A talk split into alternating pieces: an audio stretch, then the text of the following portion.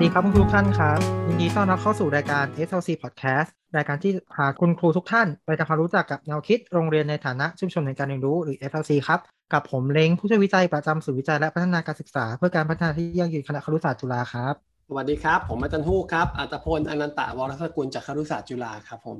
วันนี้ก็คงจะเป็นเทปหนึ่งที่เราชวนคุณครูผู้บริหารมาถอดบทเรียนเนาะสามเทปก่อนหน้าเราได้คุยกับทางฝั่งมัธยมมาแล้ว แล้วก็ได้ฟังกับคุณครูโรงเรียนประถม วันนี้เรามีแขกรับเชิญอีก 3 ท่าน อันก่อนแนะนำตัวกันก่อนเริ่มจากท่านผู้อำนวยการเลยครับผม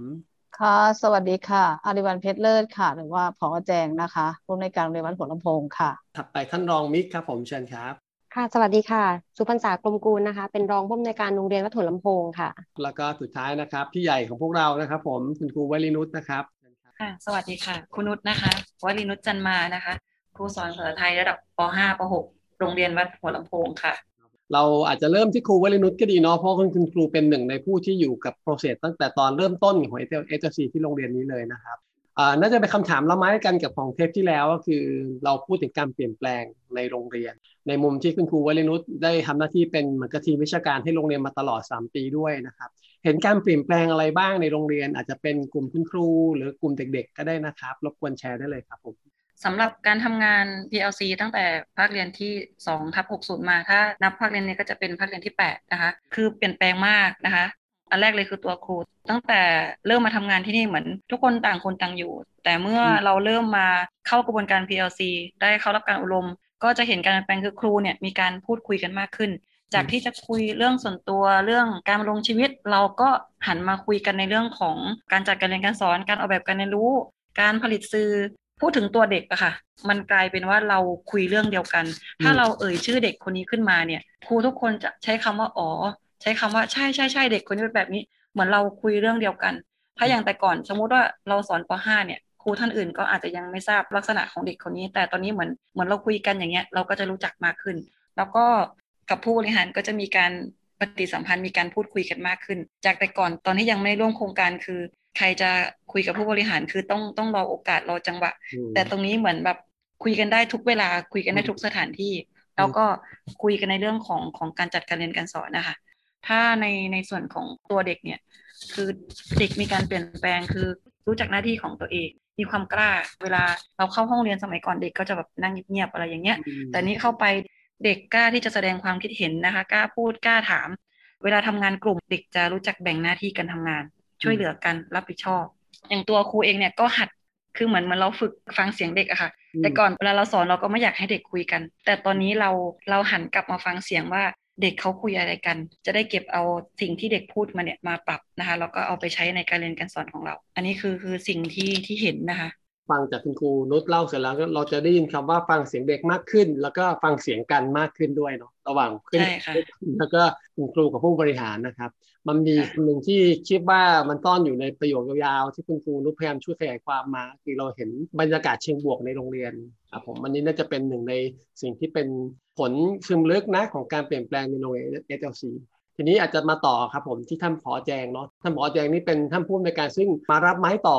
ในการทำงานนี้ เพราะว่าช่วง 2 ปีแรกในการทำงาน SLC เนี่ยก็มีการเปลี่ยนบุคลากรยกย้ายนะครับผอแจงก็มารับผิดชอบในช่วงปีที่2นะครับจริงๆต้องอาจจะเรียนถามว่าก่อนจะมาพอมาถึงเนี่ยโรงเรียนนี้มันมีอะไรบางอย่างที่แตกต่างไปจากโรงเรียนเดิมที่เคยอยู่มาก่อนหรือเปล่า แล้วก็ตลอด 2 ปีนิดๆที่อยู่ด้วยกันมาเนี่ยพอแจงเห็นการเปลี่ยนแปลงเรื่องอะไรในโรงเรียน ตอนแรกก็คือเหมือนที่อาจารย์บอกค่ะ ก็คือเรามารับไม้ต่อหรือว่ามาสานต่อนะคะ จากที่เก่ามาสู่ที่ใหม่ก็คือ อย่างในเรื่องของการปฏิสัมพันธ์นะคะ ระหว่างครูกับผู้บริหารนะแรก ๆ ก็จะมีความค่อนข้างเกรงจากโรงเรียนเก่าที่มานะคะ พอมาอยู่โรงเรียนเนี้ยเราก็เห็นถึงครูอะค่ะเขาค่อนข้างที่จะกล้าที่จะเข้ามาคุยกับผู้บริหารเหมือนแบบอยากมาเล่าแผนให้เราฟัง ในการสอนเวลาเขาเกิดปัญหากับตัวเด็กอะค่ะกล้าที่มามานั่งเล่าให้เราฟังหรือว่าเด็กมีปัญหาแบบนี้ หรือผู้ปกครองมีปัญหาแบบนี้ในการทำงานเขากล้าที่จะเข้ามาคุยกับเรา เราก็เห็นว่าเอ๊ะเขา ทำอะไรกันเหรอในมุมในเรื่องของการ PLC นะคะเขามีการจับกลุ่มเขามีการพูดคุยกันนะคะเขากล้าที่จะแชร์ในเรื่องของการสอน มันก็ต่างจากที่เดิม เพราะที่เดิมก็มันจะเป็นว่าวิชาใครวิชาวิชาท่านท่านก็ดำเนินการท่านก็ทำแผนท่านท่านก็สอนท่านไปนะคะห้องเรียนก็คือเวทีของท่านกับเด็กของของท่าน แต่พอมาที่นี่มันกลายว่าครูเขาคุยกันพร้อมที่จะเปิดห้องเรียนมีความเหมือนแบบว่าท้าทายให้เข้าไปได้ดู แล้วก็เหมือนเขาไม่เป็นน้ำเต็มแก้ว เวลาที่ชี้แนะหรือว่าให้คำปรึกษากันเขาค่อนข้างที่จะรับฟังอันนี้คือสิ่งที่เห็นแล้วก็ตื่นเต้นค่ะอืมซึ่งสิ่งนี้เราเห็นชัดเจนช่วงครึ่งหลังของการขับเคลื่อนก็คือตั้งแต่ปีที่สองต้นมานะครับแล้วก็ระหว่างที่พอแจงเข้ามารับรับไม้ต่อก็เราก็มีทีมมาสมทบอีกท่านหนึ่งก็คือท่านรองมิกนะครับกันเดี๋ยวฟังรองมิกนิดนึงครับรองมิกเห็นอะไรตั้งแต่ตอนที่เข้ามาแล้วก็ตลอดเวลาสามสี่เทอมที่อยู่ด้วยกันครับผม ค่ะ ก็จากที่ได้เข้ามามีส่วนร่วมในในทีมของหัวลำโพงเนี่ยนะคะ ก่อนที่จะมาเป็นผู้บริหารก็เป็นครูจากโรงเรียนอื่นมาก่อนนะคะ ก็มาขึ้นเป็นผู้บริหารที่นี่นะคะ ซึ่งเราเห็นความแตกต่างนะคะ ที่นี่นะคะ เอาตั้งแต่ในการทำงานของคุณครูนะคะ คุณครูเนี่ยจะมีการพูดคุย ซึ่งที่เนี่ยจะพูดได้เลยว่าเป็นลักษณะของการพูดคุยกันที่ทั้งโรงเรียนนะคะ จะพูดไปในแนวเดียวกัน ก็คือ ในเรื่องของการเรียนการสอนในเรื่องของเด็กอะไรอย่างเงี้ยนะคะ แล้วมีอะไรก็จะปรึกษา ที่ท่านผอพูดไปมีคำหนึ่งก็คือ คุณครูไม่เป็นน้ำเต็มแก้ว คุณครูพร้อมที่จะเติมเต็มตลอดเวลา ไม่ว่าเพื่อนครูผู้บริหารบอกหรือแนะนำอะไรเงี้ยคุณครูพร้อมที่จะมีการปรับเปลี่ยน เพื่อปรับในเรื่องของกระบวนการเรียนการสอนอะไรอย่างเงี้ยค่ะ แล้วก็สิ่งที่เห็นนะคะ อีกอย่างหนึ่งก็คือในเรื่องของกลุ่มของนักเรียนเนี่ยนะคะ นักเรียนของเราเนี่ยนะคะ ก็จะเป็นนักเรียนที่กล้าแสดงออกกล้าพูดกล้าคุยกับคุณครูเวลาจัดกิจกรรมการเรียนการสอนอะไรอย่างเงี้ยค่ะ เมื่อคุณครูใช้ไม่ว่าจะเป็นกระบวนการ PLC หรือว่า SLC เข้าไปแล้วเนี่ยนะคะ เด็กไม่มีการตื่นเต้น แล้วเมื่อเวลาเป็นกิจกรรมกลุ่มอย่างเงี้ยนะคะ ก็จะเห็นได้ว่าเด็กๆเนี่ยนะคะ ที่เขาเรียนอ่อนหรืออะไรเนี่ยเขาก็มีกำลังใจที่จะเรียน เพราะว่าเขามีเพื่อนที่จะคอยช่วย หรือสนับสนุนแล้วก็มีคุณครูที่เข้าไปคอย support เขาตลอดเวลาอย่างเงี้ยค่ะ อีกอย่างหนึ่งก็คือผู้บริหารเนี่ยได้ใกล้ชิดกับคุณครูก็จะรับรู้ปัญหาได้หลายอย่าง อีกอย่างหนึ่งที่เราสามารถเข้าถึงได้ก็คือเด็กๆเราอยู่ที่นี่ไม่ว่าจะเป็นท่านผอ.นะคะ หรือว่าจะเป็นรองเนี่ยเราได้เข้าถึงเด็ก ๆ ตั้งแต่ชั้นอนุบาลจนถึงชั้นป .6 ซึ่งเราได้รู้พฤติกรรมของเด็กแต่ละคนได้เป็นอย่างดีเลยค่ะครับผมฟังดูก็น่าจะเห็นตรงกันเนาะผมจำได้ว่าวันแรก ๆ ที่เข้ามาที่โรงเรียนแห่งนี้ พอบอกว่าเรามีกิจกรรมเปิดชั้นเรียนอะไรเงี้ยเราก็จะเพราะเด็กๆ ดูจะเกรงๆ ซึ่งเราเข้าใจว่าเป็นธรรมชาติเนาะการที่มีคนแปลกหน้าหลุดเข้ามาสังเกตชั้นเรียนด้วย แต่ภาคการศึกษาที่แล้วเนี่ยโอ้โหตอนเราพานิสิตที่เขารู้สึกมาเยี่ยมเด็ก ๆ เหมือนเด็กสาธิตจุฬาเลยคือเป็นเด็กเป็นตัวของตัวเองสูงมากคือเป็นใช่ค่ะเป็นธรรมชาติเลยของตัวเองเลยเขาคนอื่นแค่เข้ามาในพื้นที่ของเขาแล้วก็ทุกคนก็คือเข้ามาไม่ได้เข้ามาทำให้เขารู้สึกว่าเขาต้องถูกจับจ้องอยู่เนาะอันนี้น่าจะเห็นตรงกับที่ท่านรองมิชี้ประเด็นเลยนะครับครับ ว่าเป็นจุดเด่นครับเพราะว่าเท่าที่จับโรงเรียนมาสองโรงเรียนที่ทำ SLC ด้วยกันมาเนี่ยเขาก็เห็นว่าคุณครูทุกคนแบบแม่นเรื่องเด็กๆมาก แล้วก็สำหรับบางเคสก็ถึงขั้นแบบ รู้ว่าผู้ปกครองเป็นคนยังไง แล้วก็จะรับมือหรือว่าจะสนับสนุนผู้ปกครองในการดูแลนักเรียนยังไงเงี้ยครับรู้สึกว่าเป็นเรื่องที่ประทับใจครับอ่าทีนี้ขออนุญาตขยับไปประเด็นที่2นะครับว่า แล้วจากที่ได้ทำงานด้วยกันมาไม่ว่าจะ4เทอม5เทอม6เทอมหรือจะเป็น 8 เทอมก็ตามนะฮะมีเรื่องอะไรที่เป็น key learning หรือการเรียนรู้ที่สำคัญที่อยากจะแบ่งปันให้กับเพื่อนครู หรือว่าเพื่อนผู้บริหารที่สนใจเรื่องนี้บ้างครับ ก็คือจากที่ประสบการณ์ที่มาร่วมงานกับหัวลำโพงนะเราก็มองว่าในเรื่องของ SLC อะมันไม่ใช่เทคนิคการสอนนะคะ มันไม่ใช่กระบวนการที่ผู้บริหารเอาไปใช้นะคะแต่ SLC เนี่ยมันเหมือนกับการสร้างวิสัยทัศน์ใหม่ๆ หรือการปรับทัศนคติของทุกคนในโรงเรียนให้มาเป็นทีม เพื่อที่เราจะมาสร้างวัฒนธรรม หรือนวัตกรรมใหม่ในการเรียนรู้อะซึ่งจากที่เดิมก็คือครูเป็นผู้สอนนักเรียนก็คือผู้เรียน แต่ทุกคนสามารถที่จะเรียนรู้จากกันและกัน เราเรียนรู้ได้กันตลอดเวลา เพราะตัวหมอเองก็คือเหมือนเราได้เข้าไปเรียนรู้กับเขาด้วยเวลาที่เราได้เข้าไปสังเกตชั้นเรียนนะคะ มันเหมือนกับทุกคนได้เรียนรู้ไปด้วยกันแม้แต่ว่าถ้าที่อาจารย์เห็นก็คือคู่ buddy ที่เขาอยู่เขาก็ไม่ได้อยู่ในสาระเดียวกัน เพราะนั้นเมื่อเขาต่างสาระกันมันก็เหมือนกับการได้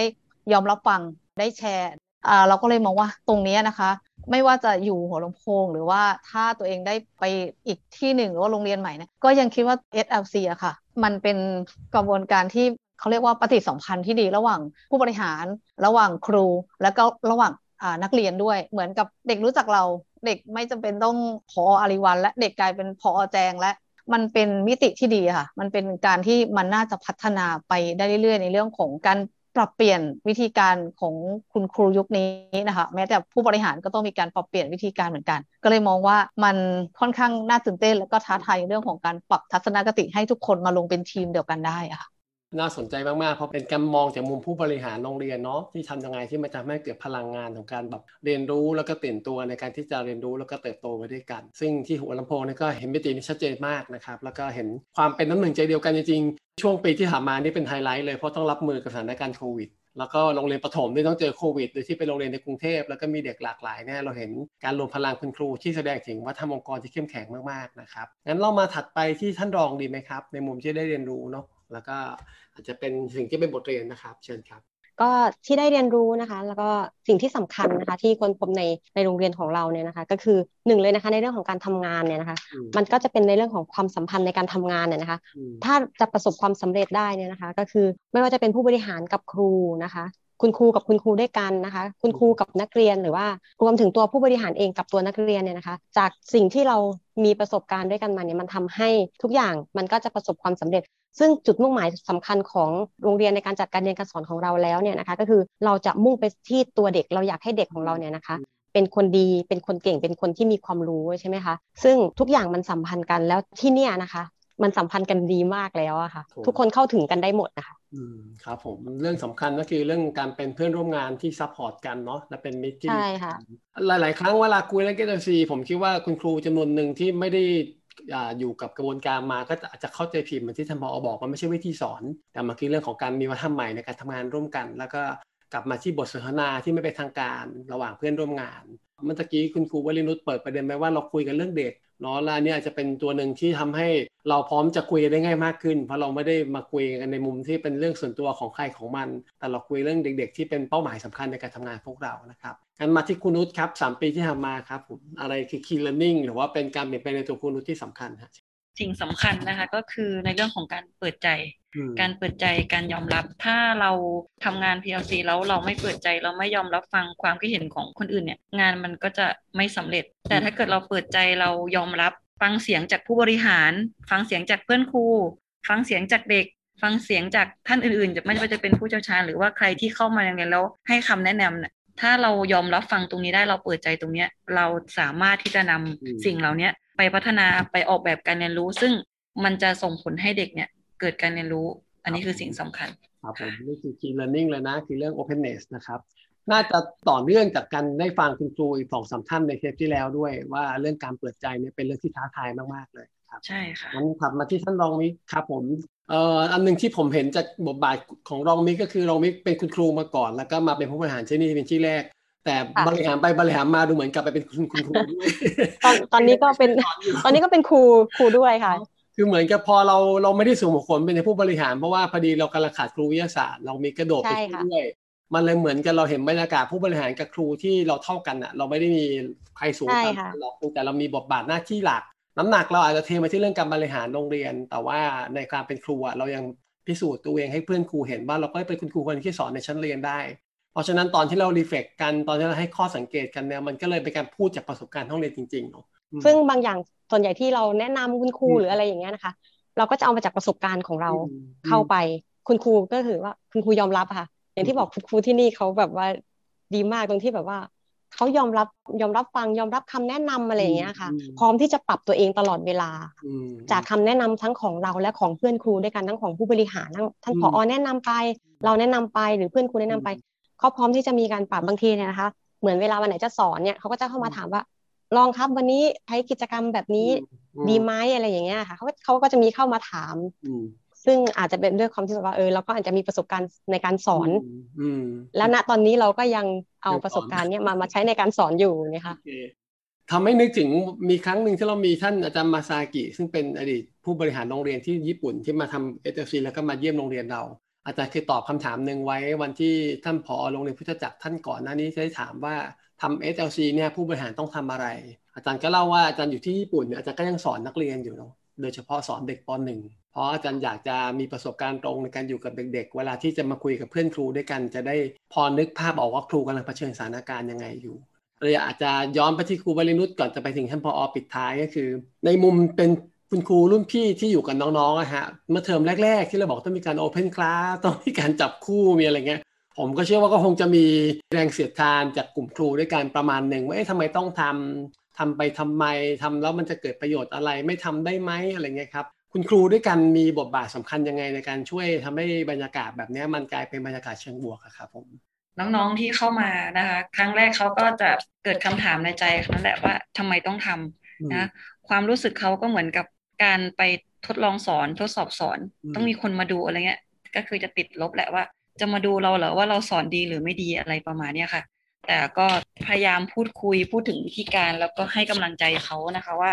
สิ่งที่เรามาดูเนี่ยเราเราไม่ได้มาดูว่าคุณสอนถูกหรือว่าสอนผิด แต่ว่าก็จะบอกน้องๆว่า เราจะรู้ได้ยังไงว่าเราสอนถูกหรือสอนผิดน่ะคือดูที่ตัวเด็กการเรียนรู้ของเด็กว่าเกิดการเรียนรู้มากแค่ไหนอะไรประมาณนี้ค่ะมันไม่ได้เป็นสิ่งที่น่ากลัวไม่ได้มีใครแบบไม่มีใครมาว่า แล้วก็จะบอกเขาตลอดว่าเวลาที่อาจารย์มา แล้วเวลาฟังอาจารย์สะท้อนเนี่ยคือจะมีกำลังใจในการทำงานมาก พอหลังจากที่ทดลองอย่างผู้บริหารเข้าเขาสอนอะไรเงี้ย แล้วน้องเขาก็มาฟังเขาก็บอกเออเหมือนเหมือนที่พี่บอกเลยมันไม่มีใครว่าอะไรมีกำลังใจมากขึ้น เวลาอาจารย์มาเราก็บอก แต่ละคนก็จะมาเครียดพี่หนูเครียดมากเลยเราก็บอกไม่ต้องเครียด จะสอนเรื่องอะไรไอ้ไหนลองเล่ามาซิอะไรอย่างเงี้ยค่ะ เราก็จะให้เขาเล่าให้ฟัง ก็จะแนะนำไปอะค่ะว่า อันนี้ดีไหมอันนี้ดีไหมอะไรเงี้ยลองลองดูนะถ้าไม่โอเคก็ลองแบบเดิมก็ได้ คือเราให้ทางเลือกเขาก่อน ถ้าลองแบบนี้จะดีไหมหรือว่าถ้าถ้ายังไม่เห็นด้วยก็ไม่เป็นไรลองวิธีนี้ก่อน อันนี้คือการให้กำลังใจซึ่งกันและกันพยายามบอกอย่างนี้ตลอดการเล่าแผนคุยแผนมันเป็นเทคนิคทำให้เขา